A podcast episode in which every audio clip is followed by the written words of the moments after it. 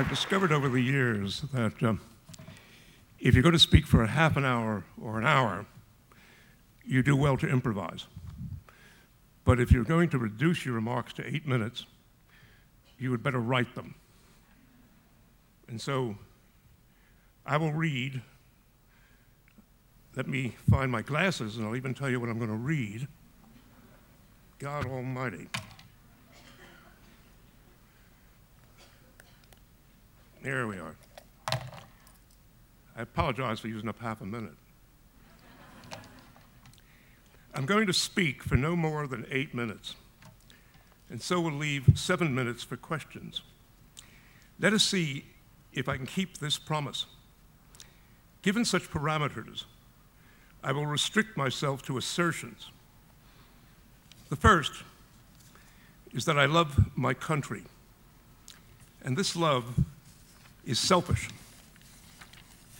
America has accorded me the incomparable freedom to say what I think, which is one of the finest of all human freedoms. Have I also been appalled by my country? Yes. Very much so when it is at its worst. Here, I can offer a metaphor. I would say that America has become comparable to a handsome seven foot giant who weighs 300 pounds, is all muscle, and yet has to be reassured every few minutes that the odor of his armpits is splendid. It seems we Americans have a desperate need to love ourselves outrageously. And this has become so compelling a sentiment that I must conclude the most powerful religion in America is now America itself. We are exceptionalists. At least half of this nation believes that God created America to be exceptional, to be superior to other earthly alternatives. In order for the U.S. to be able to show others the way. It is a vanity so immense that I would call it hubris. And this American hubris has produced tragic blunders in foreign affairs. If we have had successes like the Marshall Plan, we've also had our 10 years in Vietnam, with 2 million Asians killed as a result, and so little to show for it, and so, so little to show for it, and no, nothing to show for it but our national shame. Over this last week, our media, with the all out assistance of the Bush administration, has been deifying Ronald Reagan. Our media prospers by way of its built in capacity for hysteria that tends to make every big story larger than it is. Last week, can I have had a visceral response?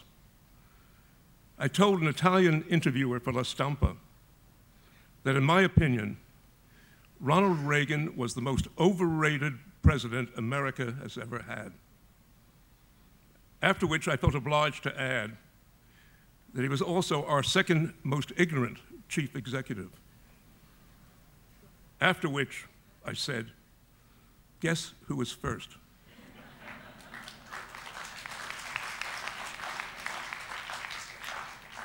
That is an ungracious response to a former president's death, a man much beloved by half my country. But I do believe in what I said. To begin to explain the ferocity of this opinion, permit me to accelerate through a good part of our American history over the last four decades. I promise to do this in three minutes. No laughter for that remark? Shortly after the Second World War, we entered into a Cold War with Russia. Our religious belief in ourselves as a nation encouraged us to be certain that communism was all evil and we were all good. We could believe nothing less. Our minds were not open to finer distinctions. We lived, after all, with a profound contradiction in ourselves. We were a Christian nation who believed in love, but we were also capitalist. We also believed in the beneficent powers of greed. Inhabiting such opposites was antipathetic to reason. So we chose to rely on super simplicities. To repeat, communism was all evil, and we were all good. Ergo, we had to defeat communism. Otherwise, being evil, it would certainly destroy us. Richard Nixon, who had built his early career on this kind of patriotic dogma, was also wily enough, cynical enough, politically skilled enough, and never in the least embarrassed by his past to recognize that in the aftermath of Stalin and Khrushchev, the USR, USSR had begun to decline and was eager to seek for peace. Its economic and social problems had become so ineradicable that everyone in Russia, the Politburo and the people, knew that communism was not going to conquer the world for ages to come, if ever. The most they could hope for was the possibility that they could refashion their economy if the armaments race ended. Then perhaps they could begin to compete economically with America. A faint hope at best, but theirs. Nixon liked the odds. He had made peace with China. Now, if he could make peace with Soviet Russia, he was bound to go down in history as a great president to gain that laurel, he was ready to discard American exceptionalism. For a man as politically oriented as Tricky Dick, our good versus their evil was not a belief you had to bleed for. No, it was just another useful tool for a smart public man. So he and Henry Kissinger began preliminary peace talks with Brezhnev Serious changes were in the air. Then Watergate came along.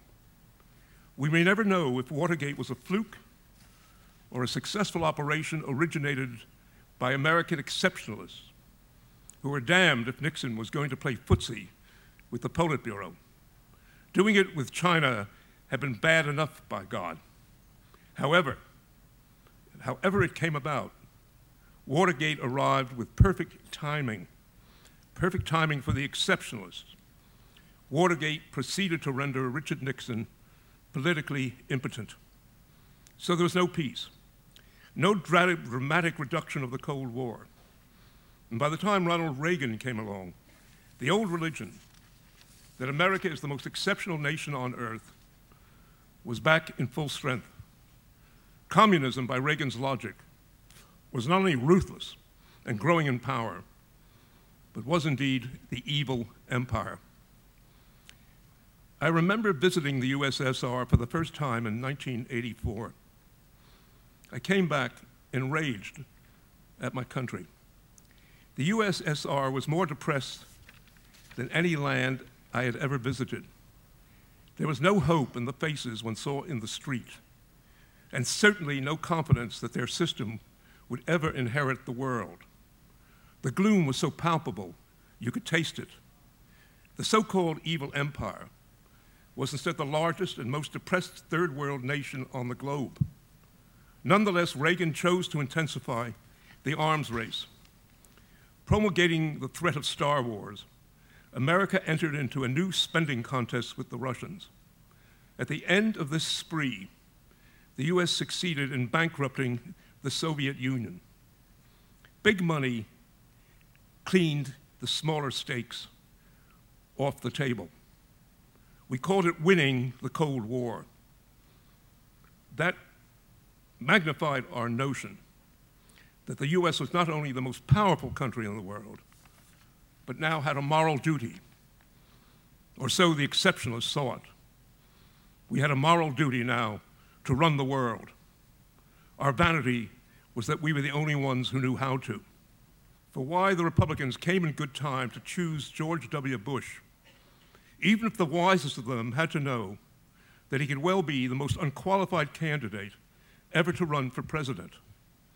However, the exceptionalists also knew that if you were obliged to characterize half of the population of the United States by one sentence, that, must sentence, that sentence might be obliged to declare that we Americans hate any question that takes longer than 10 seconds to answer. I repeat, we hate any question that takes longer than 10 seconds to answer. I would add that we now have the president we deserve. Thank you. I'm ready for your questions.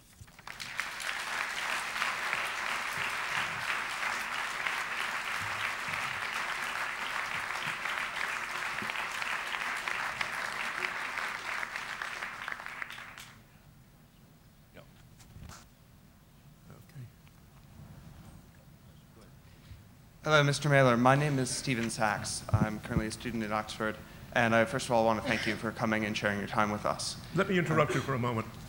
We're going to have a real problem because I am terribly deaf.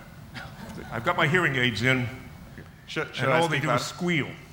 Uh, my name is So Steve- I would ask you, I would ask you to make your questions sharp, pointed, and as clearly spoken as you, you can do them.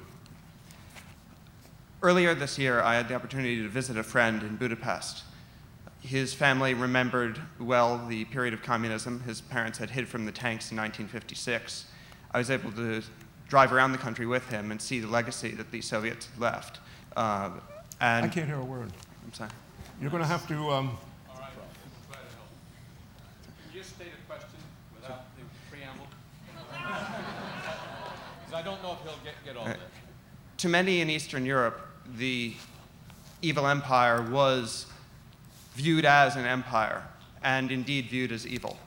Should not the liberation of Eastern Europe be counted as at least some accomplishment of winning the Cold War? all right, okay. It's too easy. We were going on the basis that we were 100% good and they were 100% evil. It was a very complex country with hideous things going on in it, truly hideous things, no question. And the liberties of many of the smaller countries around them were certainly curtailed. There's no question about that. But on the other hand, there was a movement within the Soviet Union to get better. There were people there who cared tremendously about the ideas they grew up with. They were also, believe it or not, a progressive country in terms of the citizens who lived within it, because people who had been peasants in one generation, the children of peasants became doctors and so forth. There was, if you will, an intellectual establishment that was working to improve the country. I spoke once to one of the ministers who worked for Gorbachev, and he said, in the worst days of Stalin, my father lived on a small uh, commune, and occasionally someone would come to him and ask him to make a chair because he was a very good carpenter. And when they wanted to pay him, he wouldn't accept any money. He'd say, I'm a communist. We share things. Of course, I do it for nothing. My point is that nations are immensely complex, and the most dangerous thing we can do in international relations is precisely to start characterizing them in a sentence, in taking 10 seconds to answer what the problem might be. The real point to it that I, I believe is one of my deepest beliefs is that democracy is not something you inject into nations. It inspires all kinds of side diseases. Democracy is a grace. Democracy is achieved by countries that have, who have people who are willing to die for the dream that they will have democracy. People who are willing to fight for the need to have democracy. Democracy needs, democracy needs people to come to it from within, not from without. Because when it comes from without, it's exactly like being under the aegis of a wealthy relative you don't like who sends you through college and tells you how much to tip waiters. It doesn't work. It doesn't work. Iraq is the absolute example of that. The people of Iraq hated Saddam Hussein. They wanted to get rid of him. I would say, and this may be very unpopular to hear, I would say it was their duty to get rid of him, not ours, for a very simple reason. What a nation does not achieve on its own never works. It gets polluted, it gets compromised, it gets corrupted, it gets abused, which is exactly what's happening in Iraq now. So, hardly, yes. What happened actually is the way those small nations broke away from the Soviet Union was precisely because they dared to. The Soviet Union became weaker and they dared to. The mic's gone. So no one heard me in the back. Di- Oh, no, it just fell off just now. All right. I guess next question, please. Thank you. We only uh, have I'm- one, um, time for one more question this left. Bassil Dahiyat with the biotechnology company Xencor. There's a lot of talk about a growing culture war in America. Given your perspective you can provide from the last 50 years of history, is our society more polarized now than it was, or is it just media hype? No, I think there's a culture war deepening, but I also, I also believe that the right wing in America is unfortunately much tougher and much smarter and much more wily than the left in America. I was speaking oh, last summer to a very liberal group who were very opposed to Bush. And it was a marvelously funny evening. We laughed all evening long. We laughed at how silly Bush was and how ridiculous he was and how ridiculous the Republicans were, et cetera, et cetera, et cetera. And I finally, when I got up to speak, I was so annoyed that I said, We've been laughing at the right wing for 50 years, and it seems to me that they are now more powerful than they were when we started. The recognition that I think has to be made is what I tried to put across in this little piece today, which is that we are at present, this country at present is being run by exceptionalists, people who believe that America has a special destiny and that America deserves to run the world, and in fact, the world will collapse one way or another if America does not run it. The world will go to pot. And this, as I say, is American hubris. And it seems to me that if there's a war going on now, a big divide in the nation, it comes precisely because of this sense of outrage in so many of us who are liberal or on the left, or in my case, a left conservative, uh, which has no meaning at all. Um, but I do love the term. Um, but nonetheless, the, the, the fighting edge of this deep dispute is whether we are absolutely out of the category of other countries or whether we are ready again to join some highly sophisticated and developed countries in facing the deep and enormous problems that face us in the 20th century. I'm going to end on this note. 21st century. This is the most dangerous century yet in human history because this is the first century, cite Bill Clinton's wonderful optimistic words last night. This is the first century where we can have a legitimate fear that we will never see the end of this century because the world has become so out of focus and so ill defined and so sloganized and so distorted by people who are looking for cheap approaches to world power that we may end up by blowing ourselves up, diseasing ourselves out of existence, doing God knows what to ourselves, reverting to lower states of existence, whatever. But to have the notion that this is an easy world and everything is going to get better ignores problems that are so large that uh, we would do better to start talking about what's not right with America rather than what is so splendid about this country.